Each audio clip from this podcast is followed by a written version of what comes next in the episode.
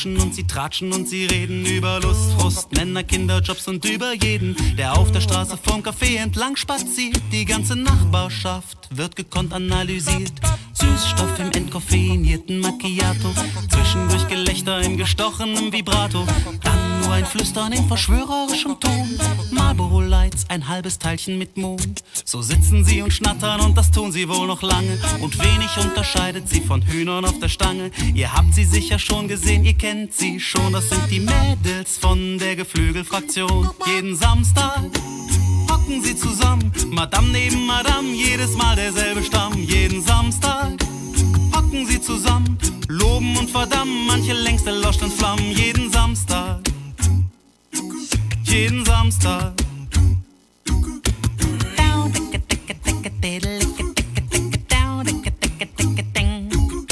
Sie lachen und sie jubeln und sie fluchen und sie reden über Lehmann, Kahn, Ballack und Podolski, über jeden, der den Ball auf dem grünen Rasen malträtiert. Die Lage der Liga wird gekonnt analysiert. Zwei Stück Zucker in die schwarze Kaffeetasse, zwischendurch Geschrei, eine große Jubelmasse. Dann nur ein Stöhnen, Mann, was pfeift er denn hier? Marlboro-Filter und dann schnell noch ein Bier. So sitzen sie beim Fußball und weil ständig einer rumschreit, unterscheidet sie nicht viel von den Männern aus der Steinzeit. Ihr habt sie schon gesehen, ihr wisst es allemal, das sind die Jungs aus dem Neandertal. Jeden Samstag hocken sie zusammen, Bier und Fußball als Programm, jedes Mal derselbe Stamm, jeden Samstag hocken sie zusammen, einer flüssig, einer klamm und am Ende alle stramm, jeden Samstag, jeden Samstag. Mädels von der Geflügelfraktion bekommen von den Neandertalern nix als Spott und Ton. Und die Jungs aus dem Neandertal sind für die Geflügelmädels dämlich und banal. Wollt ihr wissen, warum Mann und Frau so aneinander leiden? Man kann die beiden kaum voneinander unterscheiden.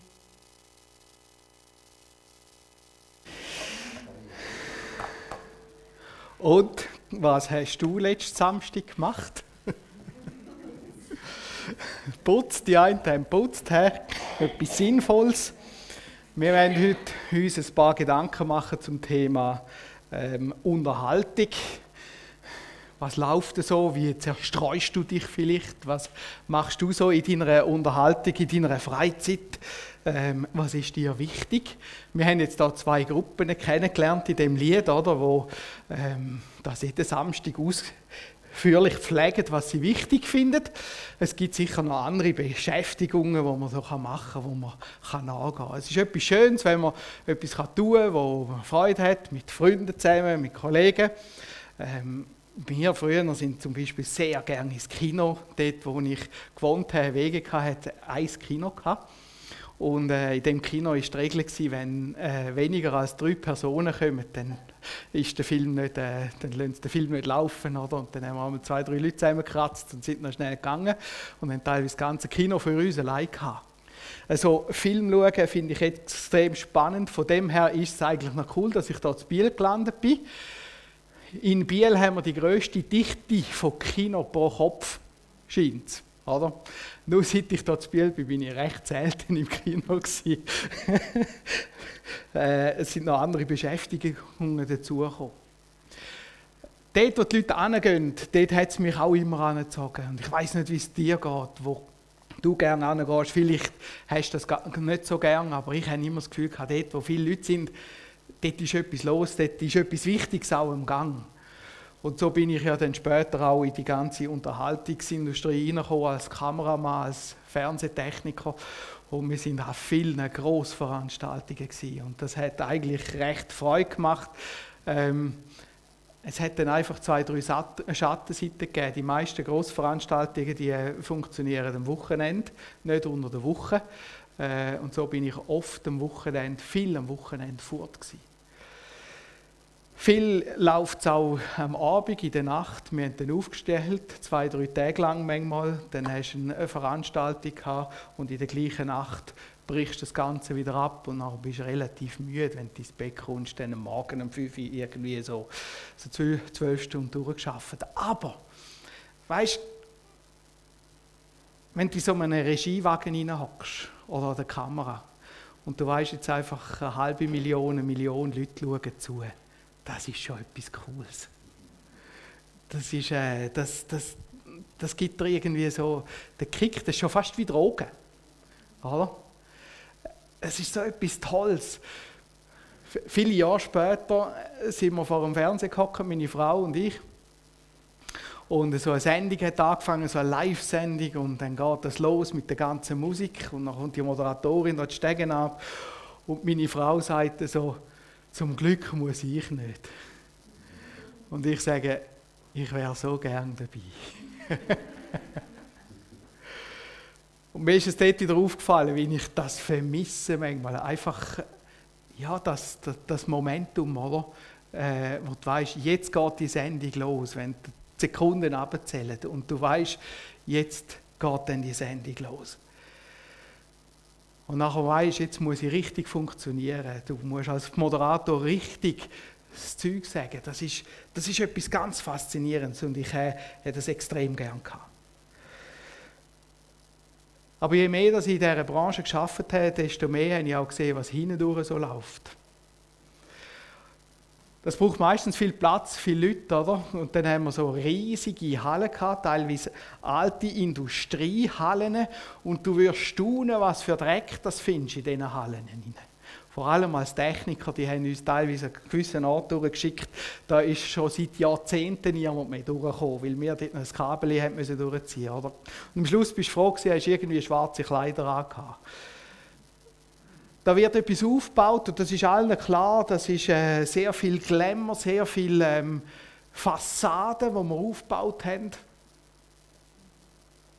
Wir haben äh, Konstruktionen an Decken gemacht, wo nachher die Hauptkonstruktion drunter äh, gehangen ist. Wir haben Licht aufgehängt, wir haben Skiwerfer aufgehängt. Ähm, in der Messe in Genf, wo der Autosalon ist, hat es ja so viele Skiwerfer in der Decke oben, dass sie die Decke separat kühlen müssen.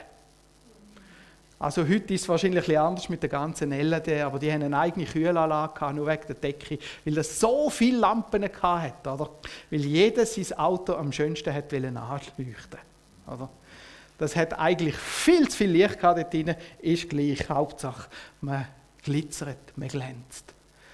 Es sind geniale Shows geboten worden, das ist orchestriert worden. Wir haben gewisse Sendungen drei Tage geübt. Ihr müsst euch vorstellen, zum Beispiel Wetten das, wenn die Sendung auf Sendung geht, haben die mindestens eine Woche lang geübt. Alles miteinander. Da sitzt jeder Kameraschnitt.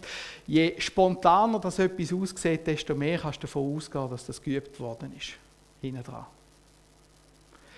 Und die ganze Industrie, das ist spannend als Techniker, aber du hast auch mit Leuten zu tun. Mit Menschen, die von einem Gig auf den anderen gehen. Immer wieder. Immer wieder. Und das ist streng, das zehrt an der Kräfte. Oft ganz schnell, was dann hinter den Kulissen abläuft, ist nicht immer nur das Einfachste viel, schnell und Menge einer kommt ins Fragen, dann stehst du auf dem Rampenlicht.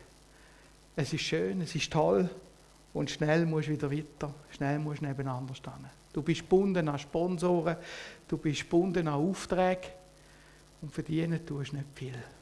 Ganz viele arme Leute habe ich kennengelernt in dieser Branche. Die machen das nicht, weil sie viel Geld verdienen, sondern weil sie Leidenschaft haben. Und auf einmal fängst du an, Gedanken zu machen über das Ganze. Und auf einmal merkst du, so viele ältere Leute, und älter bist du dann ab 30, findest du in dieser Branche auch nicht mehr, auch bei den Technikern. Und immer mehr von meinen Kollegen sind irgendwo im Büro verschwunden, weil sie einfach nicht mehr mithalten mithalten Weil du nicht mehr magst. Wir hatten einen Techniker, gehabt, der hat einmal ein halbes Jahr bei uns geschafft und dann ist er ein halbes Jahr wieder auf die Philippinen zu seiner Frau. Und nachher, wenn ihm das Geld ausgegangen ist, ist er wieder ein halbes Jahr in die Schweiz gekommen. Aber das kann nicht jeder so machen. Und auf einmal merkst du so, glimmeros ist das Ganze gar nicht. Es ist streng. Es geht an die Substanz. Und dann kommt noch etwas anderes dazu. Du hast so eine geniale Veranstaltung und nachher ist die vorbei. Und du holst sie nicht mehr. Die ist einfach vorbei. Und du hockst da und denkst, und jetzt? Ist es das gewesen? Ist das alles gewesen?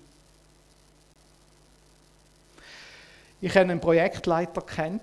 Du musst dir vorstellen, wenn du so eine Veranstaltung hast, dann kommst du immer so ein Badge über, so ein Bändeli und dann drauf steht, wer du bist, dass du da reinkommst oder überall. Und der hat in seinem Büro so eine Kleiderstange gehabt und die ist voll mit diesen Badges gewesen. Jeder Badge, den er bekommen hat, von jeder Veranstaltung, hat er an die Kleiderstange gehängt. Und die ist einfach voll gewesen. Und das hat uns so beeindruckt paar Jahre später, als ich aufgehört hatte, habe ich mit jemandem diskutiert und habe gesagt, ist der immer noch dort? Hat er gesagt, nein. Eines Tages ist er gekommen, hat die ganze Badge genommen, in den Kübel tun, das Licht abgelöscht in seinem Büro und ist gegangen. Der hat Jahr, jahrelang hat der Badge gesammelt. Der macht heute etwas ganz anderes. Was ist passiert? Du hast die Veranstaltung und nachher kommt wie ein Loch und jetzt ist es das gewesen. Brauchst die nächste. Es ist krass, wie so Mitarbeiter teilweise leiden, wenn eine so Veranstaltung weg ist. Ich habe einen Manager kennengelernt, der hat mir zum Mittagessen erzählt, der hat zum Beispiel Tour de Suisse organisiert, gemanagt. Er hat mir ein Mittagessen erzählt, ich komme heim, ich sehe meine Töchter, die langsam erwachsen ist und ich frage mich, was sind das für Personen? Die kenne ich ja gar nicht. Und nachher schaut er uns an, junge Leute, und sagt, wenn ich noch etwas ändern würde, ich habe so viele tolle Sachen gemacht, ich würde viel mehr Zeit investieren in meine Familie. Ich bin nie die Eine Und das fängt an, drüllen, studieren. Ja, die schönen, die schönen Geschichten sind toll, aber die Lehre, die nachher kommt, die ist brutal. Und brutal ist die Lehre bei den Künstlern, bei den Technikern, bei denen, die es macht, aber auch die Lehre, die es hinterlässt, teilweise bei dem Publikum, das dabei war. Und dann musst du wieder auf die nächste, auf die nächste Veranstaltung. Ich habe Leute gehört, äh, von Leuten gehört, die gehen im Sommer an jedes Open Air, das stattfindet. Das ist ein brutaler Stress, den du hast. Ich hatte Schulkollegen, die haben das ganze Jahr von ihrem Stiftenlohn gespart, akribisch gespart, weil sie gewusst haben, was nachkommt. Und dann ist das zwei, drei Wochen gegangen und all das Geld ist weg. Gewesen. Und dann ist wieder ein Jahr lang gespart. Die Lehre, die nachher kommt. Und die Lehre, die kennt so manche Künstler, einer der berühmtesten internationalen Sänger, die wir haben in der Schweiz, der DJ Bobo. Das war ein grosser Kurs, wo ich, ich bin einmal an einem Konzert war, der war berühmt für die grössten, allergrößten Bühnenshows, die es gegeben hat. Und er hat ein Lied, das heißt The Man in the Mirror, der Mann im Spiegel. Und in dem Lied schreibt er folgendes. Am Schluss heißt es, der Vorhang ist geschlossen. Die Kamera ist aus. Das Make-up ist abgewaschen. Er schaut in den Spiegel, versucht sein inneres Selbst zu finden. Die wirkliche Welt wartet. Er hat solche Angst, allein zu sein. Und in der letzten Strophe singt er, die Zeit ist vorbei. Die Vergangenheit rinnt durch seine Hände. Die Vergangenheit rinnt durch seine Hände. Keiner wartet. Die Show ist vorbei. Er ist allein. Ah, da es drauf. Er ist allein. Das ist brutal. Ich sage euch, das ist so brutal, die Einsamkeit. Und einer, der so einen Text schreibt, weiß, vor was das er schreibt. Die Einsamkeit, das Alleinsein. Und jetzt, und dann muss die nächste Show an, es muss die nächste an. Und das macht alt, das macht streng, das macht kaputt.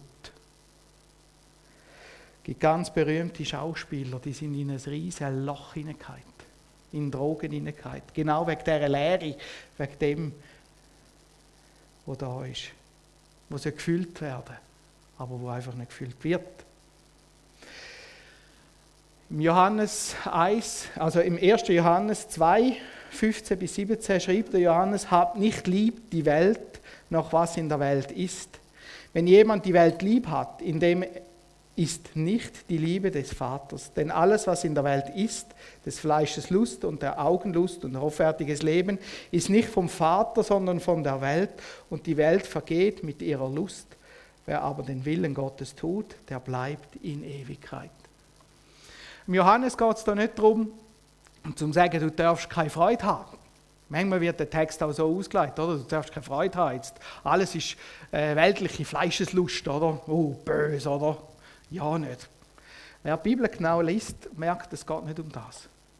In der Bibel haben wir Texte, wo Gott sagt, wenn du zum Beispiel in dein neue Land hineinkommst und hast deine Weinberge, dann geniess, geniess es. Wir haben einen Jesus, der Wein gemacht hat an einer Hochzeit. Ich weiß nicht, wie viele Liter das, das waren, aber es sind viele. Und er hat dort wahrscheinlich wirklich dazu beitragen, dass ein paar nicht mehr ganz so deutlich haben können reden am Schluss. Oder? Jesus sagt, du darfst es geniessen. Gott sagt auch, du darfst es geniessen, aber es geht eine Ebene drunter. Warum machst du das? Hast du Freude an dem, was Gott dir geschenkt hat? Weil das sagt Gott dir genau, dann geniesse es und erinnere dich, von wem dass du das hast. Geht es um den Genuss, um den einzigen Genuss, den ich habe, oder geht es um mehr? Und wenn es um den Genuss geht, um die Unterhaltung, die ich einfach brauche, um vielleicht auch meine Lehre zu übertönen, dann wird es zu meinem Gott. Und ich brauche immer mehr, immer, es ist wie eine Droge, immer mehr, immer größer, immer noch heftiger. Immer mehr und mehr. Und so habe ich dann auch gedacht, das kann es ja nicht sein, oder? Gemeinde ist mir wichtig. Teilweise habe ich eben geschafft, da hast bis um 5 Uhr morgens geschafft am Samstag und dann bist du am Sonntag. Wir haben zum Glück erst einmal halb elf Gottesdienst gehabt, gell? aber da bist du irgendwie im Gottesdienst reingehockt, zu einem Kopf und hast dir eigentlich nur zwei, drei Fragen gestellt.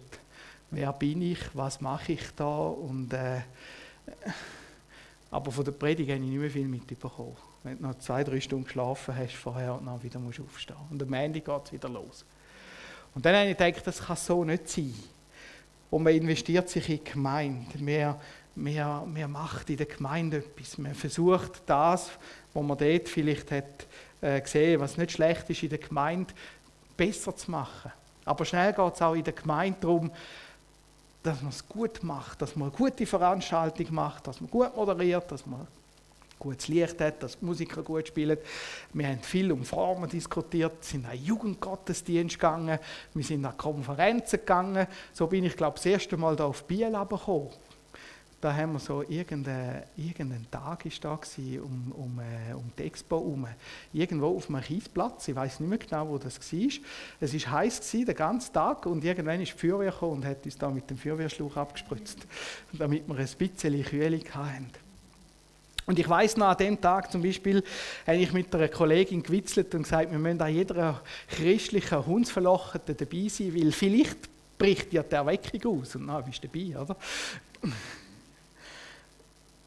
Und dann ist ein Prophet auftreten, das weiß ich auch noch, und hat, hat, hat da uns Sachen prophezeit. Und wir haben oft gehört, wir sagen die Generation, weißt, wir sind die Generation, die alles verändert. Und irgendwie hast du das glauben und wir haben darüber diskutiert, was ist richtig, wie macht man Gottesdienst, wie macht man den richtigen Gottesdienst, was sind die richtigen Formen. Es war die Zeit, wo der ICF langsam aufgekommen ist, wo, wo man es anders gemacht hat äh, und so weiter und so fort. Und irgendwann haben wir gemerkt, dass wir im genau gleichen Fahrwasser sind wie vorher da ein Jugendgottesdienst, dort eine Veranstaltung, da, wo kommst du in den Kick über? Einfach fromm gefüllt. Und ich glaube, das können wir gut. Etwas Ähnliches machen, einfach noch ein bisschen fromm wühlen.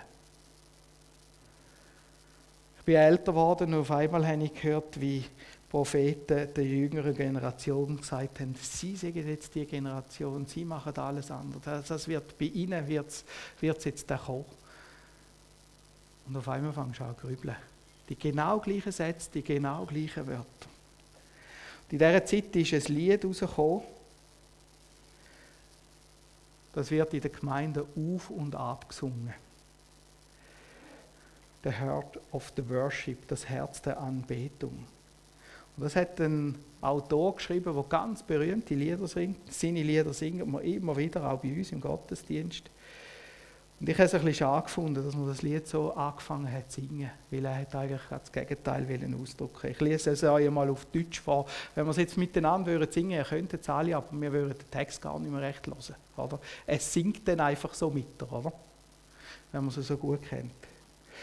Hört mal, was er schreibt. Die Musik verhallt, alles ist ganz still. Ich bin einfach da. Was kann ich tun? Wertvoll soll sein, dass dein Herz freut. Nachher kommt der Vorchorus, ich bringe dir mehr als ein Lied, denn ein Lied nur an sich ist nicht, wonach du dich sehnst. Du suchst viel tiefer in mir, doch den äußeren Schein siehst du mitten ins Herz. Und nachher kommt das ganz berühmte äh, Refrain, ich kehre zurück zu dem Herz der Anbetung. Es geht nur um dich, nur um dich, Jesus. Es tut mir leid, was ich daraus gemacht habe. Es geht nur um dich, nur um dich, Jesus. Da ist ein Mann, wo Gott will arbeiten mit seinen Liedern, wo genau ins Gleiche hineinkommt. Und so haben sie uns auch das erzählt, wie er nach einem, so einem Konzert angehockt ist und genau diese Lehre passiert ist. Und in dieser Lehre schreibt er das Lied es tut mir leid, was ich daraus gemacht habe. Oft machen wir mit unserer Botschaft, die wir haben, als Christen genau gleich wieder so ein Event.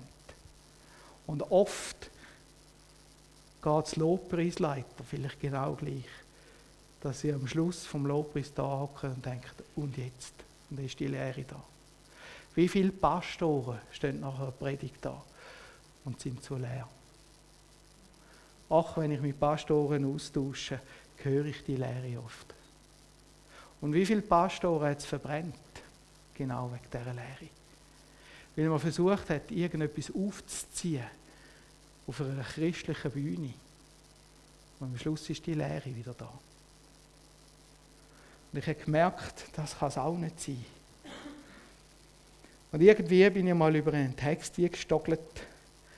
Das ist der Text gerade vor dem, wo wir vorher angeschaut haben, im 1. Johannes 2, 12 bis 14. Da schreibt der Johannes, liebe Kinder, im Griechisch steht da Kinderlein. liebe Kinder, ihr schreibt, ich schreibe euch, dass euch die Sünden vergeben sind, um seines Namens willen. Ich schreibe euch Vätern, denn ihr habt den erkannt, der von Anfang an ist. Ich schreibe euch jungen Männer, denn ihr habt den Bösen überwunden. Ich habe euch Kinder geschrieben, denn ihr habt den Vater erkannt. Ich habe euch Väter geschrieben, denn ihr habt den erkannt, der von Anfang an ist. Ich habe euch jungen Männern geschrieben, denn ihr seid stark und das Wort Gottes bleibt in euch und ihr habt den Bösen überwunden. Und nachher kommt denn der, habt nicht liebt die Welt, noch was in der Welt ist, was wir vorher angeschaut haben. Und ich finde das so ein interessanter Text, wenn es auch um die Unterhaltung geht. Schauen wir das ein bisschen an. Ah, die Striche sind jetzt hier schwarz. He? Die sollten gleichfarbig sein, aber das macht nichts. Der Johannes schreibt von drei Altersgruppen, Kinder, Jugendliche und Ältere. Und ich glaube, da geht es nicht darum, um so Altersgruppen, wie wir kennt, sondern da geht es auch um das Alter im Glauben der Glaube wächst, ist etwas Wachstümliches. Und wenn jemand neu zu Jesus kommt, wird er oft auch als Kind genannt. Das heißt nicht, dass er dann einfach wieder so klein ist, oder? sondern er ist wie ein Kind, dass er in den Glauben hineinkommt, neue Sachen entdeckt, erfahrt, herausfindet. Das ist ja ganz spannend, oder? wie Kinder äh, ihr Leben entdecken und genau so kommen die Menschen zum Glauben und entdecken den Glauben. Das ist immer sehr, sehr spannend. Das tut uns so gut, darum sind ja Kinder so etwas Schönes, oder? Die entdecken das Leben so auf eine frische Art und Weise und malen die uns so vor die Augen, dass wir verklärte Menschen manchmal wieder das Leben ganz neu entdecken. Miteinander. Oder? Und genau so kommt es ja auch, wenn Menschen zum Glauben kommen, entdecken sie manchmal so, ein Stück weit naiv, aber gut naiv, der Glaube. Aber manchmal wissen sie gewisse Sachen auch noch nicht so gut und dann müssen sie das auch lernen, so wie Kinder das lernen. Und genau das meint meines Erachtens der Johannes. Und da gibt es Jugendliche, Jugendliche, die herausfordern, die, äh, die Tatendrang haben, die etwas machen wollen, ähm, wo die Gesetze den Alten manchmal ein bisschen äh, zu den Stühlen aushauen und das ist auch gut, oder? Und auch das findet man im Glauben. Leute, die gewisse Sachen hinterfragen, das Jugendliche, warum, wie und wo. Und dann haben wir auch die Älteren. Die Älteren, die gewisse Erfahrungen gemacht haben, wo diese Sachen durchlaufen sind, einen gewissen breiteren Blick haben auch und gewisse Sachen auch können zulassen, weil sie wissen, es kommt schon gut. Es kommt schon gut. Und dann erinnern sie sich vielleicht zurück, was sie in diesen Phasen alles gemacht haben und haben erlebt, Gott ist da. Er treibt sie. Ähm, da können wir jetzt mal ein bisschen Spielraum geben, weil äh, unser Gott ist noch ein bisschen grösser als unsere Enge. Und jetzt ist interessant, was der Johannes denen schreibt, und er schreibt es ihnen zweimal, wie es der Johannes so schön macht. Und jetzt merkt ihr, er sagt Kind, euch sind die Sünden vergeben. Nicht euch werden die Sünden dann einmal vergeben sein, sondern euch sind die Sünden vergeben. Also es ist ein Faktum. Das ist etwas, was passiert ist, was Realität ist im Leben. Ihr habt den Vater erkannt. Darum sind wir ja Kind. Oder? Ihr habt das. Nicht, ihr müsst es noch machen sondern ihr habt. Und da merken wir jetzt den grossen Unterschied zwischen dem Event zu der Unterhaltung. Dort musst du immer schauen, dass du noch etwas überkommst und dann ist es vorbei. Und da hast du es. Dir sind es vergeben. Du hast den Vater erkannt. Jugendliche, ihr habt das Böse überwunden. Wir würden vielleicht schreiben, wenn du fleissig dran bleibst, wirst du das Böse irgendwann überwinden. Aber der Johannes schreibt, ihr habt das Böse überwunden. Und das fasziniert mich so an dem Text. Nicht, du musst noch ein bisschen mehr und du musst noch etwas erreichen, sondern du hast es. Ihr habt das Böse überwunden und das Wort Gottes bleibt in euch. Ach, wie viel Mal machen wir uns Angst, oh, er könnte vom Glauben abfallen. Und der Johannes schreibt, das Wort Gottes bleibt in euch. Also da merken wir, da haben wir einen bleibenden Halt, oder? Und bei den Älteren, ihr habt Gott erkannt. Ihr habt es erkannt. Und ihr habt den Vater erkannt. Genau das Gleiche wie bei den Kindern. Und das finde ich so etwas Spannendes in dem Text, wie der Johannes ihnen das zuspricht, seinen, Autor, äh, seinen Empfänger, der Leser von dem Brief, wie er auch das uns, dir und mir zuspricht. Und da merke ich, das ist so eine große Diskrepanz zu der Unterhaltung, wenn die Unterhaltung einfach das ist, was ich muss leisten muss, was ich will, was ich muss fühlen. Die Unterhaltung, wenn sie vorbei ist, ist sie vorbei, ist sie weg. Und ich brauche wieder.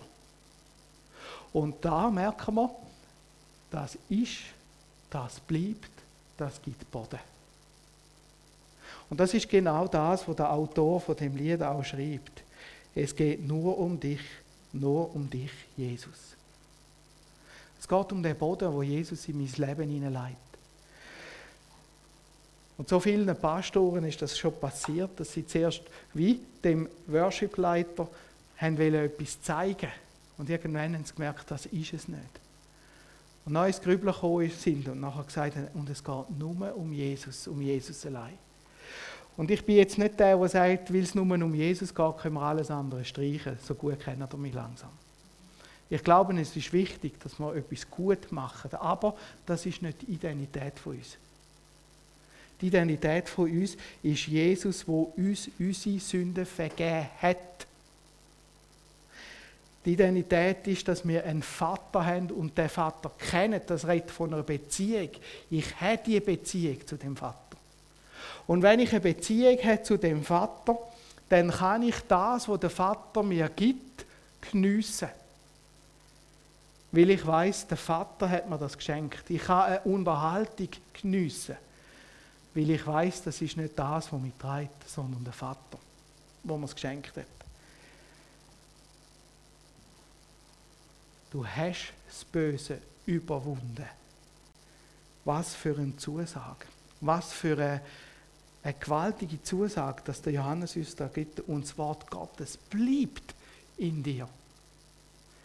Wenn ich in der Beziehung mit Jesus bleibe, dann bleibt das Wort Gottes in mir.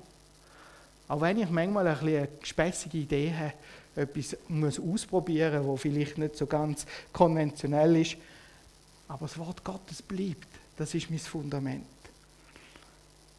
Und ich werde älter und zu älter und ich merke, ich habe Gott erkannt. Die Beziehung, die fängt an spielen immer mehr und je mehr dass die Beziehung zwischen Gott und mir spielt, je mehr kenne ich den Gott. Und ich habe den Vater erkannt. Und das gibt das Fundament, das ich brauche in meinem Alltag.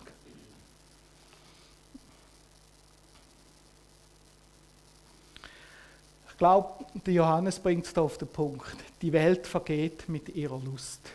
Wer aber den Willen Gottes tut, der bleibt in Ewigkeit. Und Johannes macht da nochmal ein Fenster auf. Die Welt ist irgendwann vorbei. Und ich glaube, die Unterhaltung zeigt uns das immer wieder. Irgendwann ist es fertig. Ich habe letztens eine Serie angefangen zu schauen auf Netflix. Ich dachte mal schauen und es ist einfach wirklich eine gute Serie gewesen, oder? Aber irgendwann ist die fertig. Die kann, ich weiß nicht, wie viele Staffeln gehen, aber irgendwann ist sie fertig. Ich gehe so gerne ins Kino, aber irgendwann latsche ich wieder aus dem Saal raus. Irgendwann ist es fertig. Und es darf fertig sein, es muss auch fertig sein. Wer den Willen Gottes tut, der bleibt in Ewigkeit. Und der Johannes macht da eine Dimension auf, wo uns gar nicht klar ist, was dahinter steckt. Letztens sind wir am Mittagstisch gegessen und meine Tochter hat angefangen zu überlegen, was Ewigkeit bedeutet.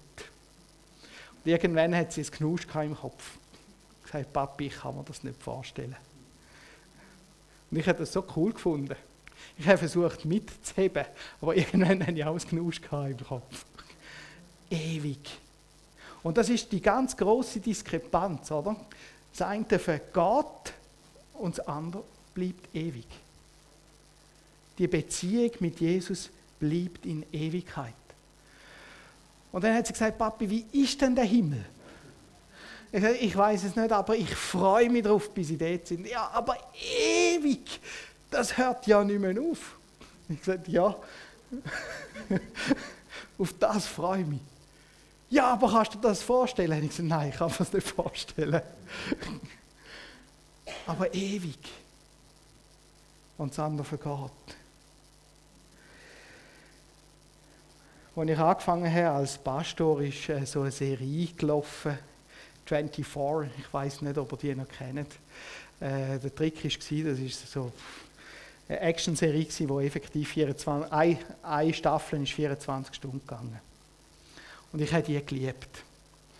Und ich habe die geschaut, mal hat man noch DVDs gekauft und ich habe eine ganze Reihe von diesen Boxen, da hat es eine, eine Staffel nach dem anderen gegeben. Und irgendwann habe ich gedacht, das kann es jetzt aber nicht sein, dass du einfach Abend vor Abend vor dieser Kiste hockst und du das Zeug reinziehst. Nach der Gebetsstunde schnell auf den Fernseher an 24. Und ich dachte, nein, das kann es jetzt also wirklich nicht mehr sein. Oder?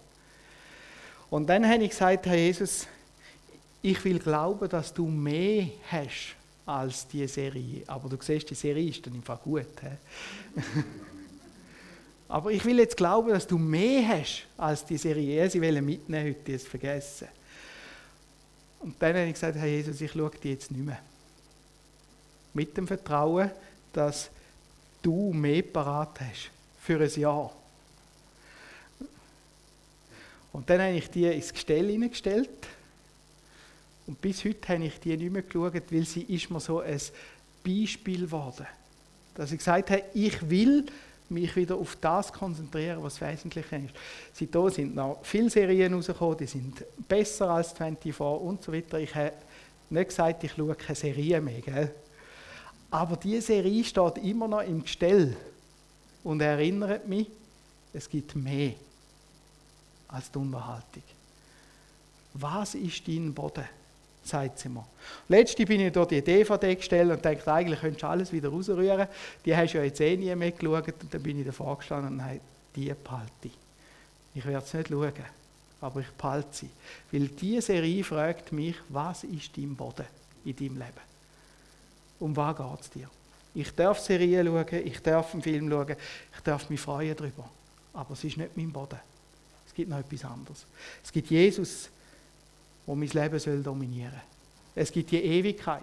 Und ich will meine Kraft auf das investieren. Manchmal klingt es mir mehr, manchmal klingt es mir weniger. Und so würde ich dich heute genau das Gleiche fragen. Was ist dein Boden? Wo ist dein Boden, wenn es um die Unterhaltung geht, um die Zerstreuung? Vielleicht kennst du den Jesus nicht. Und vielleicht machst du dich heute auf den Weg und sagst, Herr Jesus, ich würde gerne. Ich würde dich gerne kennenlernen. Und Jesus sagt, such mich, so wirst du mich finden. Und du wirst Jesus finden. Du kannst Jesus einladen in dein Leben und sagen, Herr Jesus, da bin ich. Komm du in mein Leben. Füll du mein Leben mit mehr als das, was die Unterhaltung gibt. Und du siehst, die Unterhaltung ist gut. Aber gib mir mehr. Und Jesus wird in dein Leben hineinkommen und wird dein Leben ausfüllen und wird dir mehr geben. Mehr, was trägt. Aber vielleicht hockst du da, hast du das schon lange mal gemacht und merkst, auf einmal wird die Unterhaltung in deinem christlichen Leben wieder sehr zentral, wichtig. Dann lade ich dich ein, komm zurück zu der Ewigkeit, zu Gott. Leg deine Kraft wieder auf das, was zählt und nicht auf das, was vorbeigeht. Wo bist du? Was ist wichtig in deinem Leben? Schau mal in deinem Kalender rein. Schau mal dein Zeitmanagement an. Schau mal bei deinem Handy, das nimmt auf, wie viel Zeit das du an deinem Handy verbringst. Gang das mal ganz bewusst anschauen. Und dann überleg dir, wo gebe ich meine Zeit hin? Wo gebe ich meine Energie an? Und ich lade dich ein, komm zurück zu dem Herz. Wie schreibt er das? Ich kehre zurück zu dem Herz der Anbetung. Es geht nur um dich, nur um dich, Jesus. Es tut mir leid, was ich daraus gemacht habe. Es geht nur um dich, nur um dich, Jesus. Amen. Ich werde noch beten. Herr Jesus Christus, ich danke dir ganz herzlich, dass du uns immer wieder suchst, uns immer wieder vor Augen führst, was wichtig ist. Und dass du uns noch so viel mehr kannst geben als die Unterhaltung dass du uns noch so viel mehr kannst geben, was treibt. Dann, wenn alles still ist, dann bist du da. Und dann darf eine Beziehung da sein, die treibt. Heb Lob und Dank dafür. Amen. Amen.